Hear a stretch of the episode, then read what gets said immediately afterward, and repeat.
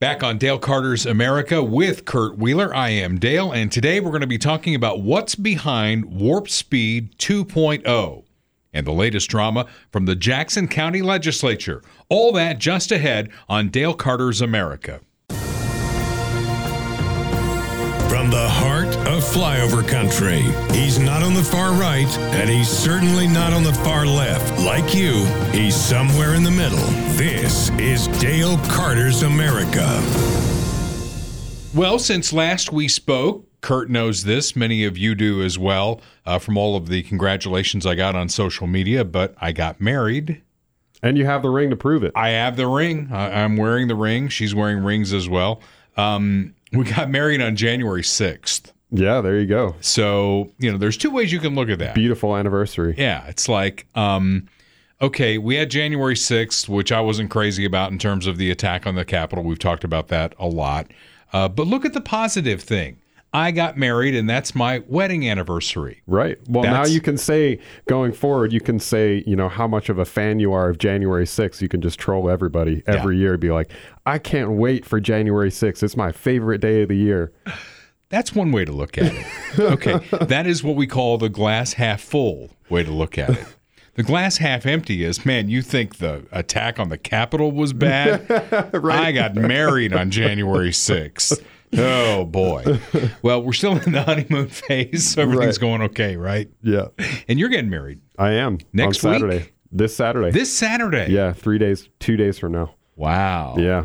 Any jitters? Oh, yeah, for sure. Now, this is your first time. This is, yeah. my third. I'm I'm a vet. I, what I'm telling people is third time's a charm and all that. Figured I got all the all my weirdness out, all of my wild oats sown. You know, almost sixty. It's like now I'm looking for somebody to take care of me when I start drooling on myself. Right. Okay. but you're still a young stud. Hopefully, I don't start drooling on myself anytime soon. Yeah. So, So just take a deep breath. She's a lovely woman, and you guys are going to have a wonderful life together. Yeah, yeah. Well, I appreciate that, man. And you guys have met, and she's uh, she listens to the podcast, and she's she's a fan. So, um, but yeah, no, I appreciate all of the all of the support from everyone, and and we'll see how it goes. And we're going to the Chiefs on Sunday too, which I, I Oh, told you about that. Well, you know, we're hopefully we're going to have a big game. Uh, 12 and a half point favorites over the Steelers, which is an enormous point spread for a playoff game. Almost so enormous that it scares me. Yeah, exactly. Well, we'll see which uh, which Chiefs team shows up. So, Mm. so back to January 6th, because obviously the Democrats are making a big deal out of it because they don't have a whole lot else.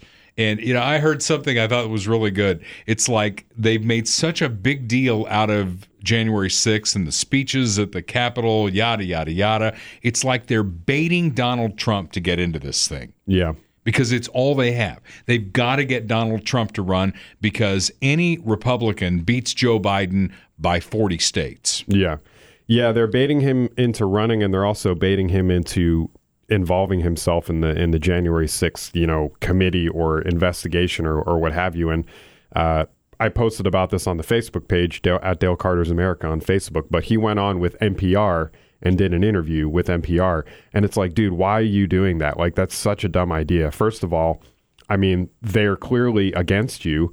They're they've been telling lies about the the election and about January 6th and about COVID and everything else this whole time. Do you really think they're going to be fair? Do you really think they're going to ask you honest questions?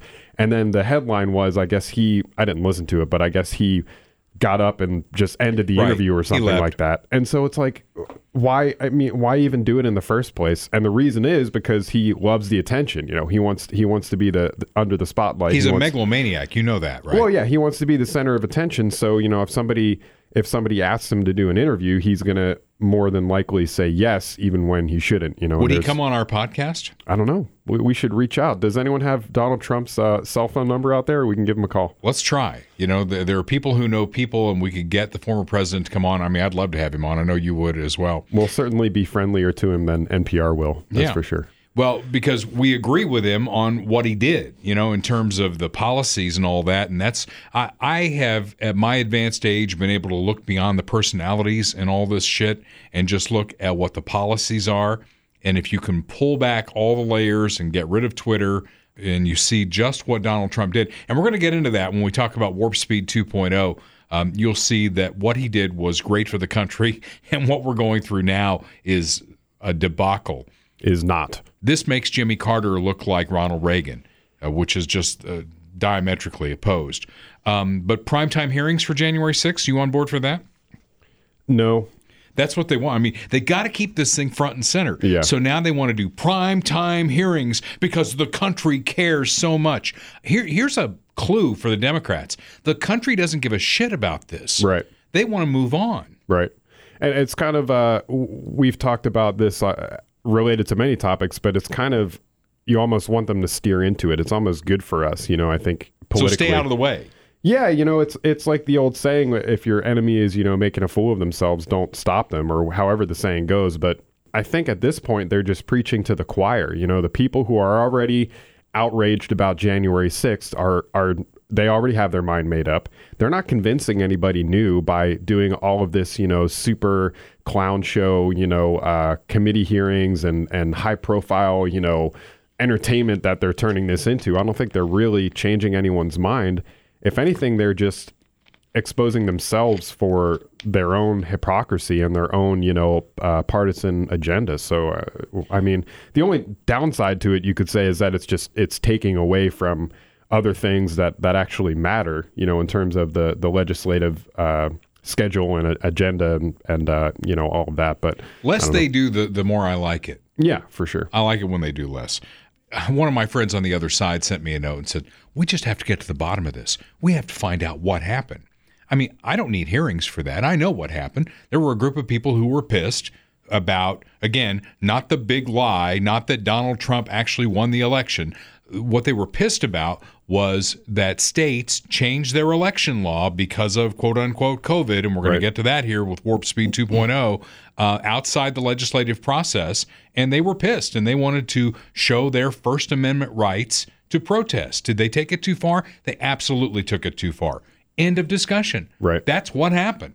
And then there's other aspects to it as well that we should get to the bottom of that the the committee doesn't seem to really care about. You know, they're they're focusing on private text messages and phone calls where people are like, "Oh, this looks really bad. Trump should say something about it." And th- as if that's some kind of smoking gun, you know, "Oh, Sean Hannity texted somebody and said this looks bad." That's like a sign that, you know, he's colluding or whatever. It's it's totally nothing. Meanwhile, we have, you know, real evidence that there were potentially uh, federal inf- assets, FBI assets that were involved in January 6th. We had just the other day or just yesterday, I believe it was, Ted Cruz in the Senate hearing asking about Ray Epps, who is this guy who is on camera on January 5th saying, We need to charge into the Capitol. We need to go into the Capitol. And everyone chanting that he was a Fed. And then on Saturday, uh, or on, on January 6th, rather, whatever day that was, he he tells people to to go into the Capitol and they break through the barricade. This guy was on the FBI watch list, and then magically he was taken off of the watch list. And so there's questions about that too. There's questions about you know uh, were there federal informants involved in stoking up January 6th and, and making it into what it to what it was, you know. There's also questions about the Capitol Police. Why were the Capitol Police so uh, ill-equipped to deal with the situation on January 6th? Why were they, you know, uh, understaffed? Why were they told to stand down? Why did they let people into the building? Uh, all of these things, you know, but the the committee doesn't seem to be concerned about any of those things. They're only concerned about what's going to make Republicans and Donald Trump look bad. It's totally partisan, and it's obviously partisan, and that's why I think you know we should just let them shoot themselves in the foot at this point. Must see TV. We'll see how that all works out. I'm skipping around one note here in the news segment to get to Cruz since you mentioned uh, Ted Cruz from Texas. We are 298 days away from the midterms, which also ties into Warp Speed 2.0. I'm just teasing that. We're going to get there eventually. Uh, but Ted Cruz floated the idea of when Republicans take charge, impeaching Joe Biden. You know, okay, there's two ways to look at that. And, and I, I tend to dismiss that. It's like, okay, don't do that. It's a bad idea. Let's move on with what's important for the country, which is getting this COVID thing behind us, getting our economy moving again. Um, if it's tit for tat, if it's like, well, you impeached our guy twice, so now we're going to impeach you. I mean, that's seventh grade stuff that happens on a playground. If But there are think- impeachable offenses, and I know one of the folks down in Texas has filed impeachment articles already before the Republicans take over because he's saying that Biden is abrogating his uh, responsibility to keep the border safe. Yeah. If there's an impeachable offense, yes, file an impeachment thing. But to go in there and say, okay, you guys did it for all the wrong reasons, so now we have control, tit for tat, we're going to impeach your guy. Right, but that's I mean I don't think that's why they're doing it. I think that's a very cynical way of looking at it. I mean, it, the fact is that there are plenty of things that could be seen as impeachable offenses by the president. I mean, if you look at like you said the, his handling of the border, if you look at the OSHA mandates which are unconstitutional and are being challenged in the courts right, Right. now, if you look at his even his personal dealings with uh, the Ukraine and with China and all of these things that came out with the Hunter Biden laptop that nobody is talking about still, uh, and and many more, you know, it, it just impeachment is at the end of the day, it is a political procedure. It's not like you know you're not being tried by a jury and and you know convicted of a crime or something like that. That happens after impeachment. Right. So it really is a political decision. But I do believe that there are many things that you know uh, match the or or at least meet or exceed the the qualification for impeachment. And the other side of that is true too because we need to think about both sides. The one side is what you're presenting that oh we can't just impeach because of anything. We can't just impeach because they impeached our guy so we should impeach their guy. The other side of that is that if presidents repeatedly commit impeach, impeachable offenses and repeatedly increase their power and increase the power of the the bureaucratic state with no consequences and they they get away with it then we're just eh, we're creating further precedent for that to happen in the future you know so I'm not totally sold on either but I don't think it should just be dismissed Well, let's see where it goes. Let's first of all, unlike kind of like the Chiefs and the Steelers, let's don't count the fact that we've won before we've won here in 298 days. And then, you know, think about this long and hard. Make this something that is hard. Make it a high bar. Um, and let's not get into okay, well, the you know the Senate and the House are this party, the president's this party, so we're going to impeach because it's what we do. And so we're going to get into that kind of a cycle, and every time we're going to be dealing with something like that, that's not the kind of country that I want to live in. Yeah, that's definitely true. I mean, I think that's uh, sadly almost inevitable at this point, especially if it's a Republican president with a Democrat uh, Congress. Right. You, I mean, you have to anticipate that based on what they tried to impeach Trump for, that they're probably going to try and impeach every Republican president. Keep in mind, though, forever. they're they're about to lose their ass in this midterm, and impeachment may be part of it. yeah, Okay, it could be the country saying, "Eh, we, we don't want to go through this." right. So uh, that's why I'm saying think long and hard uh, before these kinds of things happen, and let's don't count our chickens uh, before they hatch. And do you really want to impeach and remove Joe Biden? Think about what's behind him.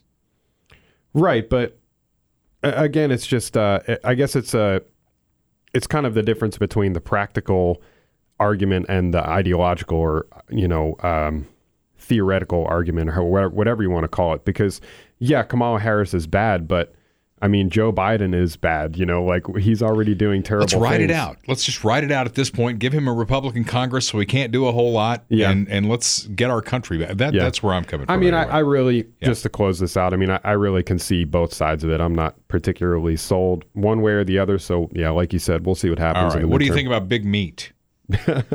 I love it.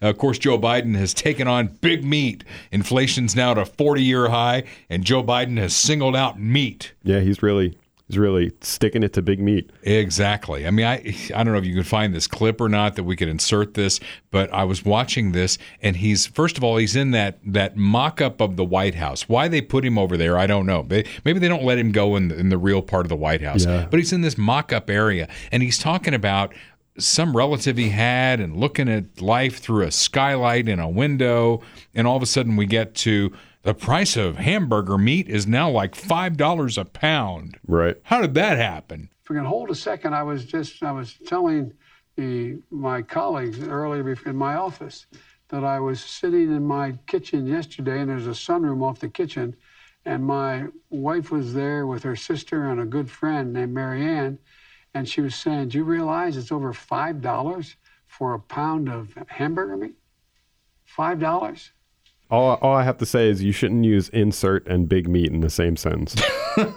Well, Joey B is taking on big meat, and obviously they're the problem. Um, inflation continues to be a problem. We're at a 40 year high in inflation. Labor Department, by the way, this just came out, projected an increase in first time unemployment at 215,000 folks filing. It was actually 230,000.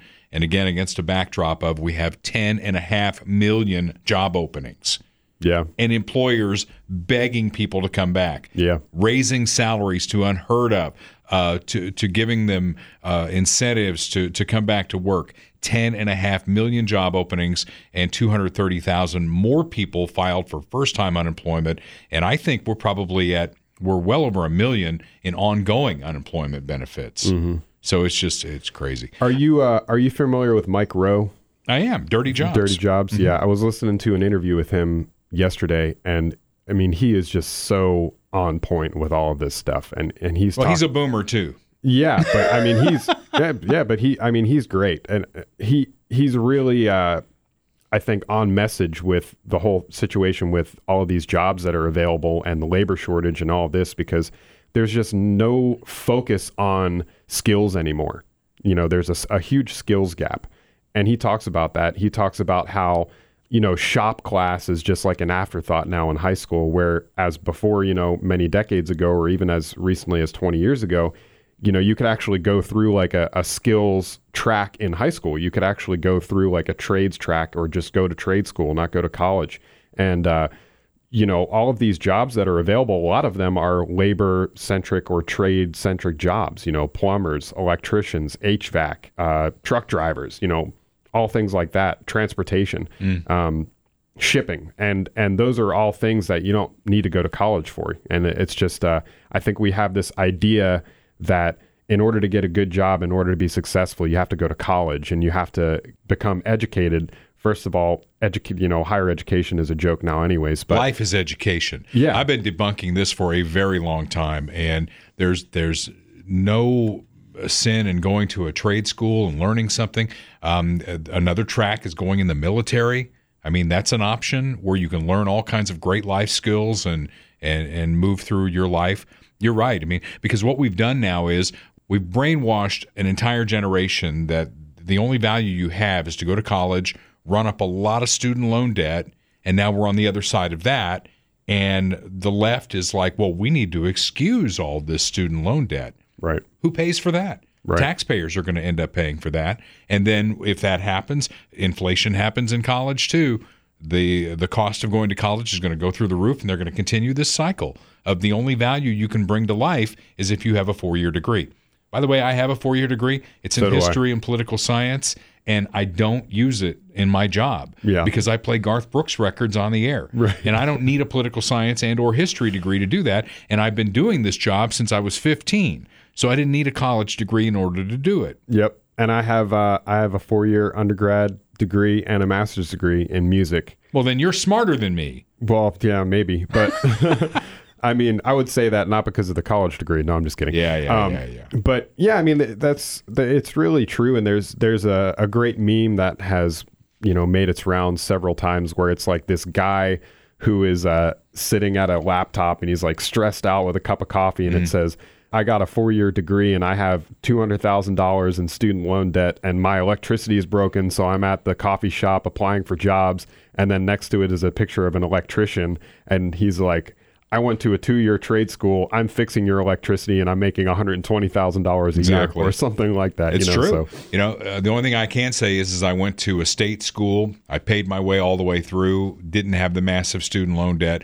You know, and I know people look down their nose at me because I went to a school didn't have a football team, had a Division two basketball team. But you know, at least I, I I finished. I got my degree. I used to get invited to places to uh, talk to their broadcast students like Northwest or University of Central Missouri, or I don't get invited anymore because I'd get those kids in and I, I would be asking, you know, what what what are you studying here? Most of them were radio, TV majors, yada yada yada, and I would tell them um, I would go to your advisor and get out of that major and go become a business major because if you insist on going to a four year college, you should really get something out of it that you can use. right. And and they stopped probably- they stopped inviting me to come back and talk to their students. I don't know. Dale's going in there telling him, hey, you should probably drop out. Yeah. And then they stopped inviting him. Oh, Um, it's figure. the end of the world as we know it, by the way. I don't know if you know this, but a skyscraper sized asteroid will pass within 1.2 million miles of Earth this weekend. 1.2 million miles is relatively close in space terms. That doesn't sound very close. No, it doesn't, but it's it's relatively close. How how how close is the moon? Is like six hundred thousand miles or something like that. Yeah, I don't know. I'll have to look that up. Google that. Um, but this asteroid is going to like come back around. It won't be this close for another 200 years, and you will be able to observe it this weekend with a small telescope. You're you're googling it as we're doing I the am. podcast. How far away is the moon? When the moon is the farthest away, it's two hundred and fifty-two thousand miles away. So another million miles away is Yeah, where this so asteroid's going to be. yeah. So I think we're going to be okay. Yeah. Uh, but you can take a look at it and, and see. All right, you ready to get into the meat of all this? Big Let's- meat. Let's get into the big meat. Yeah. It's my new nickname for Kurt. Big Meat. Okay. Um, Take that Warp as you Speed will. 2.0. We know, and the Democrats know, that they're about to lose their ass in the midterm. 298 days away. Not that I'm counting as we record this. But Oper- Operation Warp Speed, we've talked about this before, was President Trump saying, okay, we've got this COVID thing. What do you guys need? What do you need? We're going to clear the decks. We're uh, here. I'm doing the hand signals just like Trump. I don't do it as well as you do, but No, you got to you got to come in. Unfortunately, this is not a video podcast, Yeah. but you have to start you Start got- out You, and come do in? Uh, uh, index finger to thumb, Yeah. with the other three fingers out, and Yeah. then you start out, and then you come into the middle, and then you do the point across. well, Operation Warp Speed was essentially clearing the decks so that we could get the vaccines going, get the hospitals what they needed. You know, basically get get government out of the way. It's like what government things are in your way that we can remove so that you can get this done. That was Operation Warp Speed. We got the vaccine quicker than anybody ever thought we would get it, and and, and you know the rest is history on that. Warp Speed 2.0 is the Democrats' realization that they have a very small window of time to change this country to the far left very small amount of time, and it's running out day by day. So the president, with COVID, inflation, supply chain issues, crime going through the ceiling, has focused on the voting rights thing. And they've got John Lewis's name on it because they're trying to make it uh, some big uh, civil rights issue. And essentially, what they're doing, we've talked about it before, is they want to codify the emergency measures that were put in place during COVID.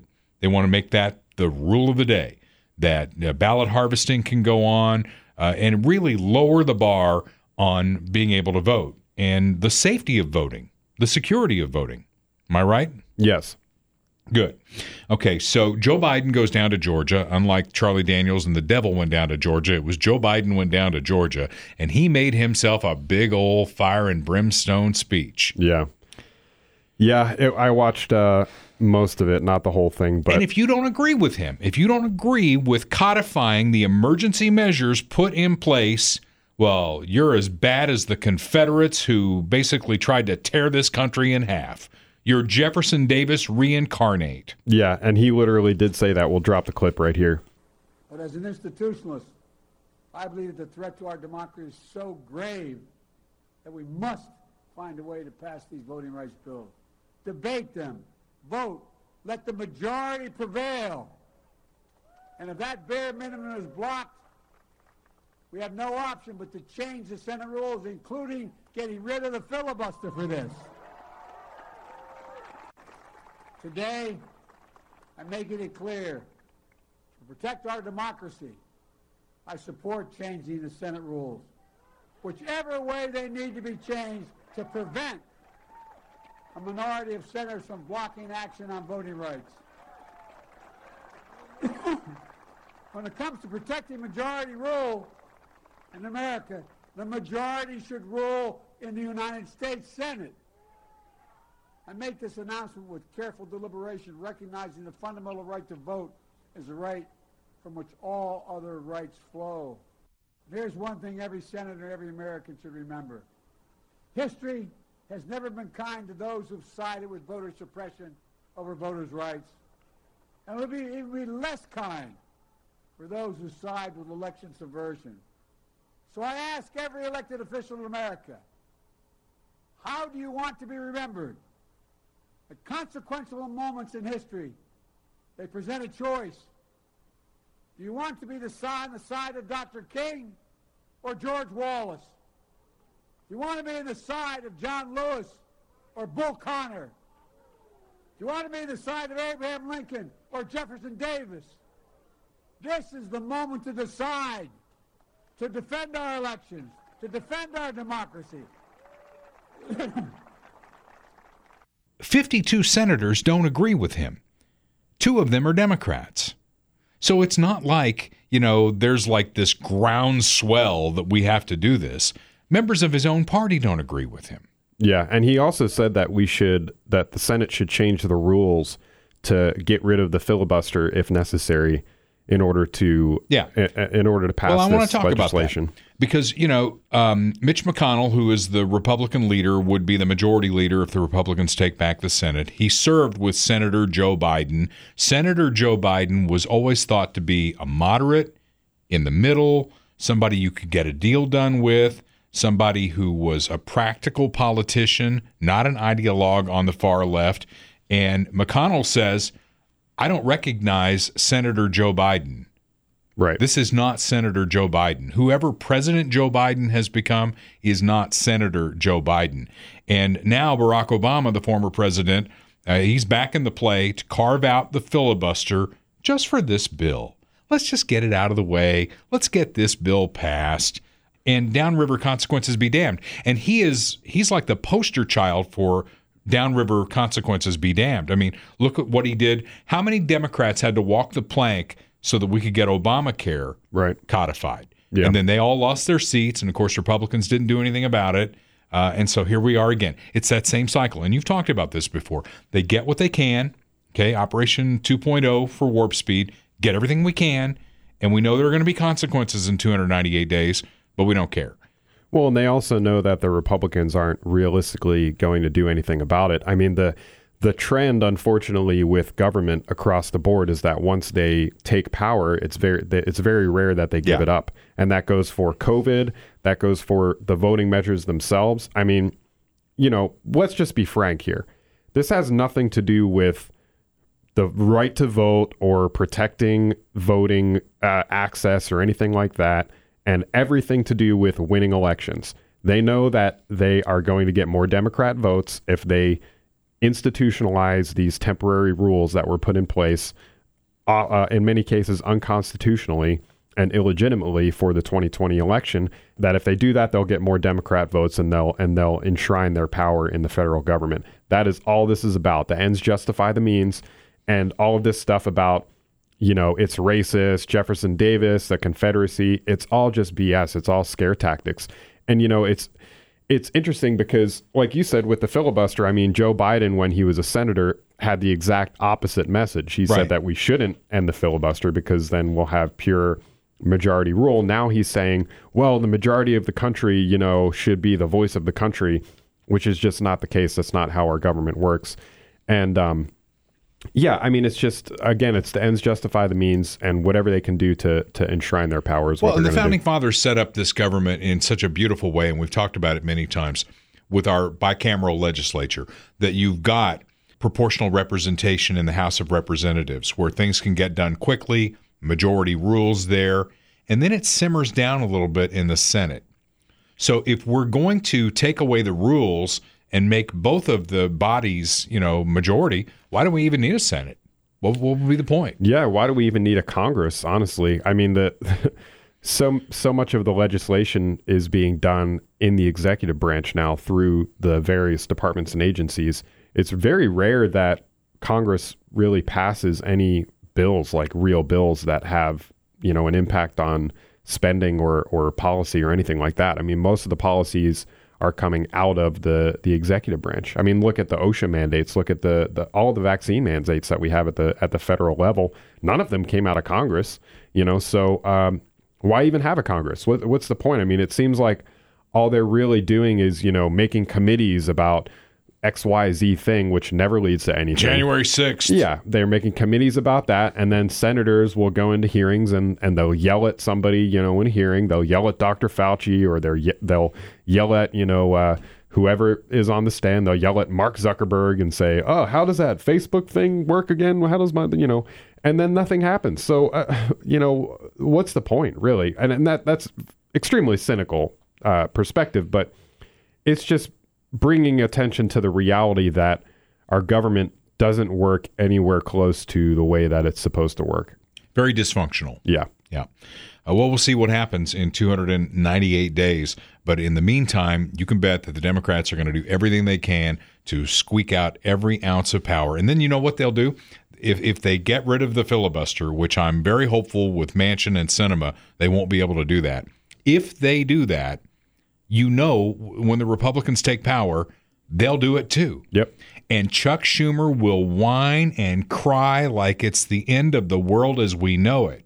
Yep. They'll Me- pull they'll pull the Donald Trump judicial appointments after Harry Reid changed the filibuster for judicial appointments. Then, like you know, two years after that, Donald Trump came in and appoint and had a record number of appointments to the federal uh, judiciary. So that'll happen again. Well, the left says we have no solution. So I thought we could do a little bit of flashcard stuff here, nothing really written out here about the four major issues that we have going on. And really you could you could have a fifth. You could say uh, the border is is a fifth. I don't know why I missed that one.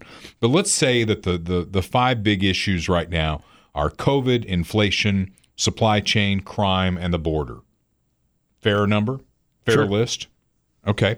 So, um, uh, voting rights, not one of them. I, th- I think that you and I would agree that, that if you want to vote in an election, first of all, it's not a right, it's a privilege. I was just going to talk about that. Privilege can be taken away. Okay. Uh, have you ever had in your short life, I know in my longer life, I have not had a problem voting when I wanted to vote in an election. Yeah, totally. And and this is a great point, and I'm glad that you brought this up because first of all, there's the the again going back to the dichotomy of the practical versus the ideological. The practical side of it is like show me one person who has been eligible to vote who has been stopped from voting ever. Like can can anyone name an example of that? It's so easy to vote. It's but now more than ever. You have mail-in voting, you have absentee voting, you have early voting. I mean, if you want to vote and you don't vote, it's nobody's fault but your own. Nobody's stopping you from voting. And but that, the fact that they're even saying that, you know, they're saying that oh, there's these voter suppression bills in all these states. It's just BS. There's no suppression of voting. It's in fact, it's probably too easy to vote. We need to make it harder to vote, not easier to vote, because of all of these ways that people are voting that are not uh, accountable. You know that there's no transparency. There's no voter ID. We don't even know who's voting. And then the other side of it is the the more uh, base, like philosophical, ideological argument, which is again going back to that Joe Biden speech. He's talking about voting rights, which is just an oxymoron. He's and he in his speech specifically, I'll try and find the clip, but he says that voting is the the right that is the precursor to all other rights. And that is such an interesting argument to me because first of all, voting is not a right. It's a privilege, as you said. There's no right to vote. Nowhere in the Constitution, nowhere any of the founders said that. But there is a foundational right that is a precursor to all the other rights. And that right is called life. True. And Joe Biden, as president, has expressed positions that are very antithetical to that right. He is not a pro life president. And so I think it's really interesting. It's almost like whoever wrote that speech put that language in there deliberately to like, as like to turn the wrench, you know, because it's not a right. And there is a right that is a precursor to all the others, and it's life, and he doesn't support it. All right, well, let's fix the country. Let's pretend that, that you and I are running things. We've got a Republican Congress and all that. How would we fix COVID? What would we do at this point with everything that has happened? It's 2022. We're almost three years down line from all this. Uh, what would we do differently? You want to know what I would do? What would you do? I would completely ignore it. I would stop testing. I would end all of the mandates. I would completely 100% go back to normal and I would ignore COVID. I would never talk about it ever again. I like that. Yeah. Yeah, that's not going to happen as long as these jokers are running things because they've they politicized it, right? So uh, yeah, okay, I'm on board with that. We're going to do this fast. Um, inflation, 40 year high. How do I'll we let fix you ta- I'll let you take this Don't one. we fix inflation? Yeah. Oh, that's easy too. Stop injecting trillions of monopoly dollars into this economy. That, that that's got to be first and foremost because that's jacking everything up, right? And then it gets back to COVID. Stop monkeying around with COVID. Get back to Kurt's deal. Ignore it. I mean, I th- that, isn't it funny how like so many of these problems can be solved by just ignoring them? It's really staying out of the way. Yeah. You know, again, I get back to none of these guys, including the president of the United States, who's never had a real job. Right. He has never had a real job. Maybe he threw papers in Scranton. I don't know. Uh, he was a lifeguard in Scranton. Yeah, I was going to say he, he had that run in with Corn Pop that one time. That, Corn Pop was a bad dude. that's definitely on the resume. but do you want these people running our economy? No. It's ridiculous. They, they can't run a hot dog stand, and we've given them the keys to running the economy. So stay out of the way. Um, supply chain issue. Okay. What are we going to do about that? Well, we have to free up the, the market to allow people to work and to transport goods. We have to end the vaccine mandates in so many of these industries. We have to stop. I mean, that's tied to inflation in many ways too. All roads go back to COVID, though. right, right. That that's tied to inflation, you know, uh, in many ways. And um, but yeah, we just have to stop injecting all of these policies that are that are hurting the economy and let the market work. You know, let it do what it does naturally. See, exactly. That's why you're so smart. Let the market do what the market does. Okay. With some oversight from government. But here's the problem the Democrats and the folks who are running things now believe that the government needs to be 80% involved. I think they need to be 20% involved, if that. Right. Okay. So that would solve the supply chain issue. Crime, crime running out of control in the big cities. New York, Chicago, it's just, it's terrible right now. Kansas City. I mean, we have a murder a day in Kansas City. Um, is it my turn or your turn? I can't remember. It's your turn. My turn. Crime, back the cops. Give the cops what they need. Get the professional government people out of the way. Bring in professional law enforcement folks. Ask them what they need. Get them what they need. And then get the hell out of the way. Yeah. And stop this turnstile of, you know, bringing people in who have committed a violent crime and they're back out on the street by this afternoon. Well, so I was gonna I was gonna kind of go off on that because the crime thing specifically is just being caused by policy by by the government. I mean, if you look at everything that's happening right now in regards to the law and law enforcement, first of all, there's the police. You have all of these moves to defund the police. You have moves to in, institute vaccine mandates in police departments, which are getting rid of a lot of the good cops. That combined with the defund the police narrative and the actual defunding of the police um, goes back to a letter that I that I read on the, one of the episodes that you weren't here for. It was the episode I did with Johnny. You know, pu- the good police are just leaving because of all this pressure. They, They don't want to face the pressure. You know, they had they're close enough to their pension. You know, and they're just going to retire or they'll they'll move to a different department. And then we have very sinister policies. Like there was just last week in New York City. I don't know if we talked about this or not, but the the DA of New York came out and had new guidance on um, punishment for crimes, and they're changing the definition of all these crimes. They're changing, uh, I believe, armed robbery. They changed from a felony to a misdemeanor, and so armed robbery now basically can be punishable by a fine in New York City. We have San Francisco where they've essentially made robbery legal. They the cops can't do anything. And Right. it's not just San Francisco, it's other cities too where people are just going into stores, stealing shit and leaving. The cops can't do anything about it. The store clerks just sit there and watch. They can't do anything about it because nobody is taking crime seriously. I think part of that is is a racial narrative that they see the the racial makeup a lot of a lot of these crimes that are happening, and they don't want to, you know, step on the the third rail of racial politics. So they're just going to let these people get away with it. And then you know, I have a personal story about this too a good friend of mine who shall remain nameless, but uh, he'll be at my wedding on Saturday. He, a couple weeks ago, uh, actually, it was right after Thanksgiving, he got arrested for not wearing a mask at a clinic. And he has to go to court now, and he he could face, you know, he has to do community service, and he could face, uh, if if worst case scenario, he could face prison time, but that's probably not going to happen. But his uh, bail when he got charged, he got charged with trespassing because the cops had to come and forcibly remove him from the property. His bail was fifteen hundred dollars. The bail of the guy who ran over the people at the Waukesha, however you say that parade, Waukesha. Waukesha, he had previously been arrested for domestic assault and other, you know, violent crimes. And his bail before he got released and then ran over a bunch of people with his car was $1,000.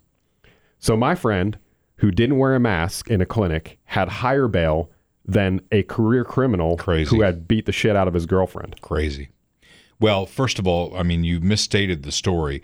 It wasn't a man in Waukesha. It was an SUV that did all the damage. yes, thank you for clarifying. The SUV is what.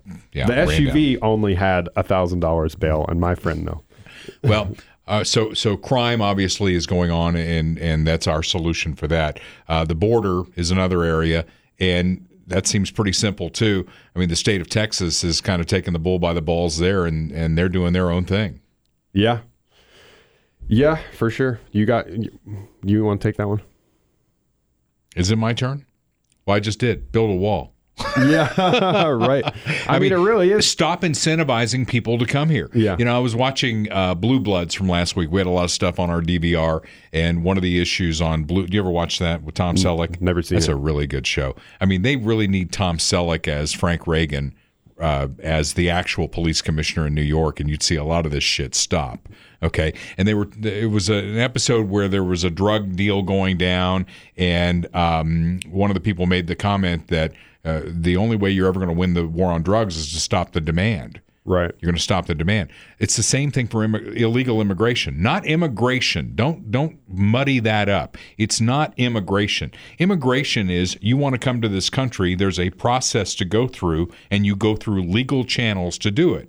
I don't know about your family, but I can trace my family back to people who actually did that. Okay.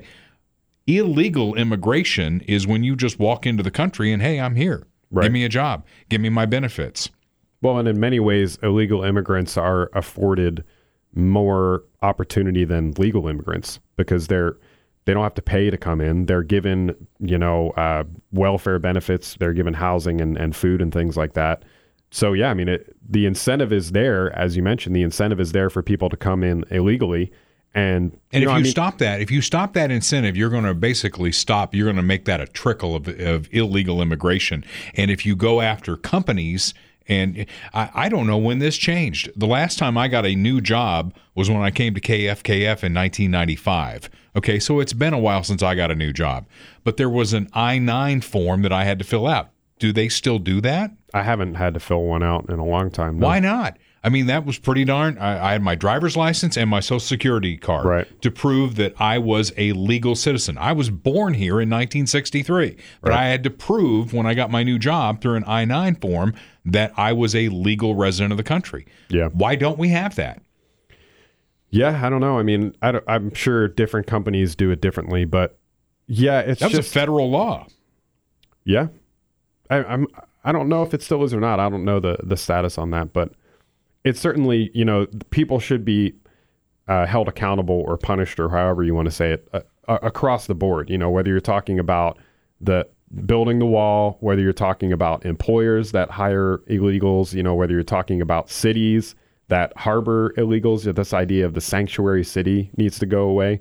Um, because there is, you know, a federal supremacy clause in the Constitution that states that federal law supersedes state and local law. And all of these things, I mean, there's a lot that goes into it, but basically, like you said, we just need to end the incentive and we need to secure the border. Those are the two main things. And I think the the border wall, quite frankly, is a little silly. I mean, I, I get the idea for it, but I think if you eliminate the incentives that are bringing people here, you eliminate the need for a border wall. We don't have a border wall with Canada. We're never going to have a border wall with Canada, right? Right. And essentially, if you uh, have a wall all the way across the southern border, what's to keep you from swimming up one way or the other? Yeah, I mean, I think that the wall would work. I think that it's been shown to work both where it exists in America and then also in other places around the world. I mean, walls are effective. They they do uh, prevent people from coming in, but it's one part of a of many, you know, in in the overall strategy against illegal immigration. So certainly the idea that oh, we just need to build a wall and then the problem will be solved is you know not uh, not accurate. But the other part of the other side of that is true, which is the way that we've been handling illegal immigration in in terms of policy over the past decade or more is well, let's deal with immigration reform And then if we get immigration reform, then we'll build the wall as like an afterthought. Yeah. And then we get the immigration reform, and then the wall never comes. Right. So that's I think why Trump really changed the the narrative where he just focused on the wall as like the paramount thing, and I think that's important. You know, border border security is important. All right. Well, those are our solutions. I think they kind of fall in line with what's going to happen in 298 days. We'll have to wait and, see on that. Back a little bit closer to, to town, the clown car that is Jackson County, the, the government of Jackson County, with a very few uh, exceptions. One is a very dear friend of mine. Um, I, I just Frank White as the the executive. This is why elections have consequences. Okay, Frank White got elected county executive not because of his vast experience running anything, unless we're talking about running from first base to second base. He did a lot of that as a member of the Royals. In fact, he made no qualms about it. When he ran for reelection, there was a big billboard with a baseball on it. Do you remember that? No, I don't. Big baseball. Frank White, county executive, and this is where we are. Yeah. Um, and against a backdrop of this fact out there, there are nine people testing positive for COVID every second now. Omicron is sweeping across this country. The the highest rates are on the East Coast, so it's probably going to go east to west, and it is sweeping through. Now the good news is with this variant, it's it's less lethal than the variant before. So maybe we're getting to a point where these waves and these uh, variants are going to be less and less and less until we get to herd immunity. But like you said, let's stop talking about it. Stop testing. Why are we testing NFL players for God's sake? Yeah. They're in great shape. There is no evidence of any NFL player going to the hospital for COVID. Right. And there's also very strong evidence that you can't spread the the virus if you're not sick, which has, you know, that was something I mean among the many lies that have been told by the public health establishment, that was one in the very beginning that oh, you you're going to spread it if you're asymptomatic. That's why we had this obsession with testing. And maybe that's true in some rare cases, but I think we just go back to how we've always operated. It's like if you're sick, stay, Stay home. home. Or- yeah, I mean, you know, it's really not that complicated. All right, before we get to Jackson County, Johnson County, uh, Kansas first, masks are back in Roeland Park, Mission, and Prairie Village. Very blue parts of Johnson County. And it's an emergency, Kurt. You know what that means? They're they're instituting it like two weeks from now. Tuesday. Tuesday. You were close. it's an emergency, but we're not going to do it right now. We're going to do it Tuesday. Uh, $25 fine if you're not wearing a mask. And some council members have even gone on the record say, we know it's not enforceable, but we have to do something. Why? I'm saying it like Karen. We have to do something. I would just ask them why if they when they say that. Why? Yeah. Why do you All have, right. why do you have to do anything? to Jackson County, and I'm going to name names here. Some on the on the legislature have tried to appoint a COVID czar. Have you heard about this? That sounds good. With sweeping powers, one person sweeping powers to shut things down wherever this person deems it necessary, and quarantining people Yeah. sweeping powers. Okay, Crystal Williams is her name. She's one of the legislators, along with Jalen Anderson, who is from my town of Blue Springs. Uh, they brought this forward. And then guess what happened? Eric Schmitt, the Attorney General of Missouri, said, if you do it, I'm going to sue you again. We're going to take you back to court.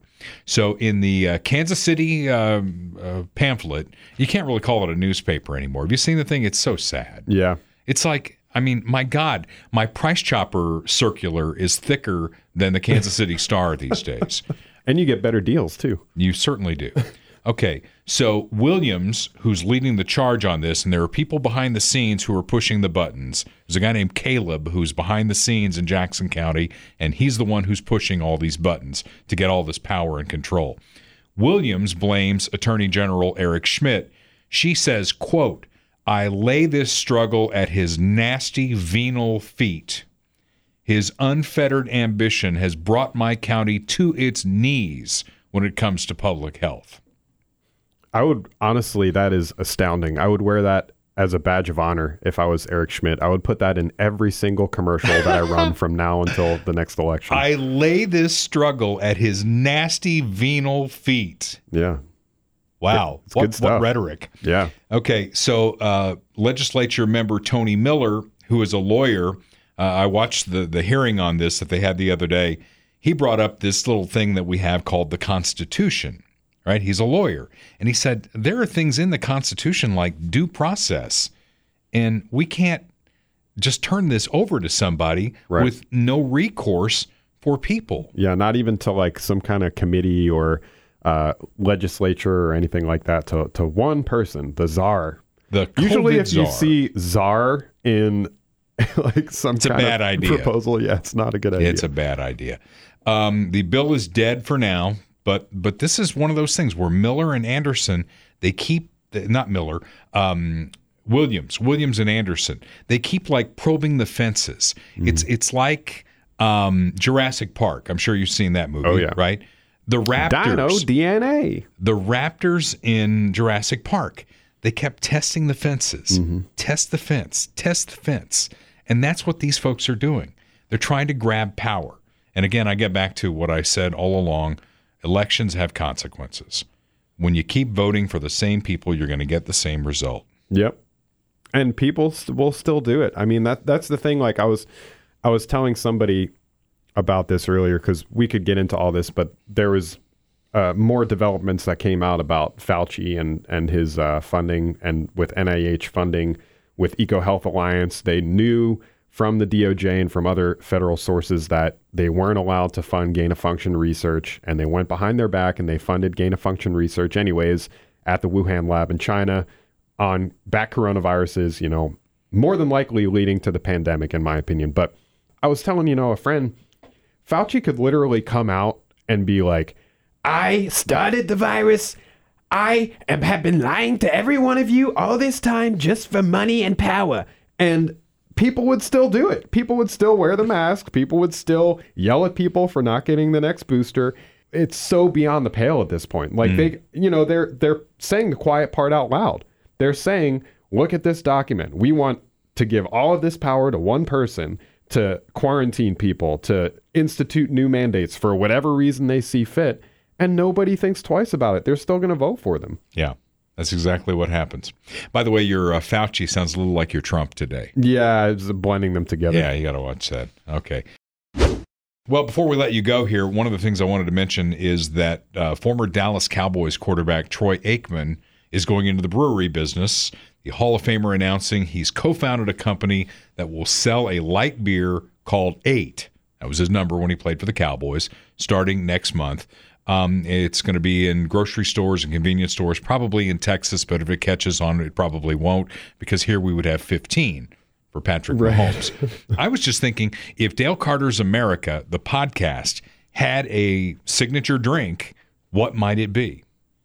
What's your favorite drink? Well, you know, I'm a girly drinker. Right. So, and I know Mark Zarda, who's listening to this podcast, just rolled his eyes because he knows about my girly drink deal. It's it's going to be uh, Malibu rum with pineapple juice and a little diet Sprite to give it some fizz. We'll call it Big Meat.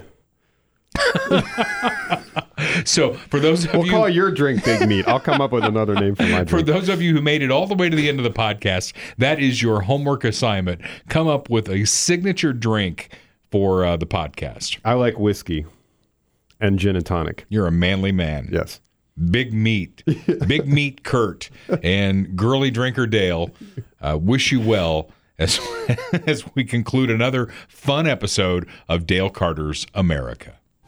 The views expressed on Dale Carter's America are Dale's and Kurt Wheeler's. They do not necessarily reflect the views of KFKF or Steel City Media. Comments can be sent to Dale C at kfkf.com. Thanks for listening. Check back every week for new episodes.